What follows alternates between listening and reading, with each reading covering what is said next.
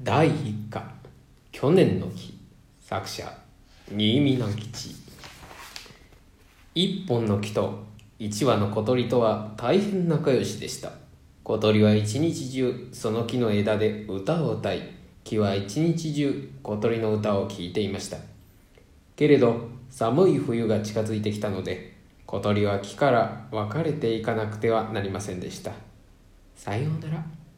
また来年来て歌を聴かせてください。と木は言いました。えそれまで待っててね。と小鳥は言って南の方へ飛んでいきました。春が巡ってきました。野や森から雪が消えていきました。小鳥は仲良しの去年の木のところへまた帰っていきました。ところがこれはどうしたことでしょう。木はそこにありませんでした。根っこだけが残っていました。ここに立ってた木はどこへ行ったの？と小鳥は根っこに聞きました。根っこは木こりが斧で打ち倒して谷の方へ持って行っちゃったよと言いました。小鳥は谷の方へ飛んでいきました。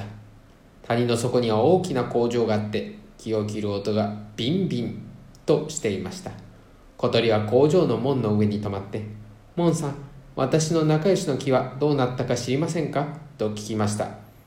門は木なら工場の中で細かく切り刻まれてマッチになってあっちの村へ売られていったよ。と言いました。小鳥は村の方へ飛んでいきました。ランプのそばに女の子がいました。そこで小鳥は「もしもしマッチをご存知ありませんか?」と聞きました。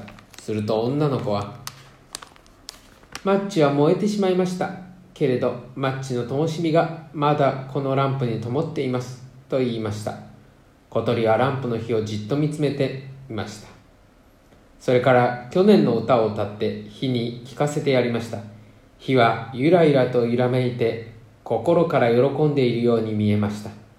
歌を歌ってしまうと小鳥はまたじっとランプの火を見ていました。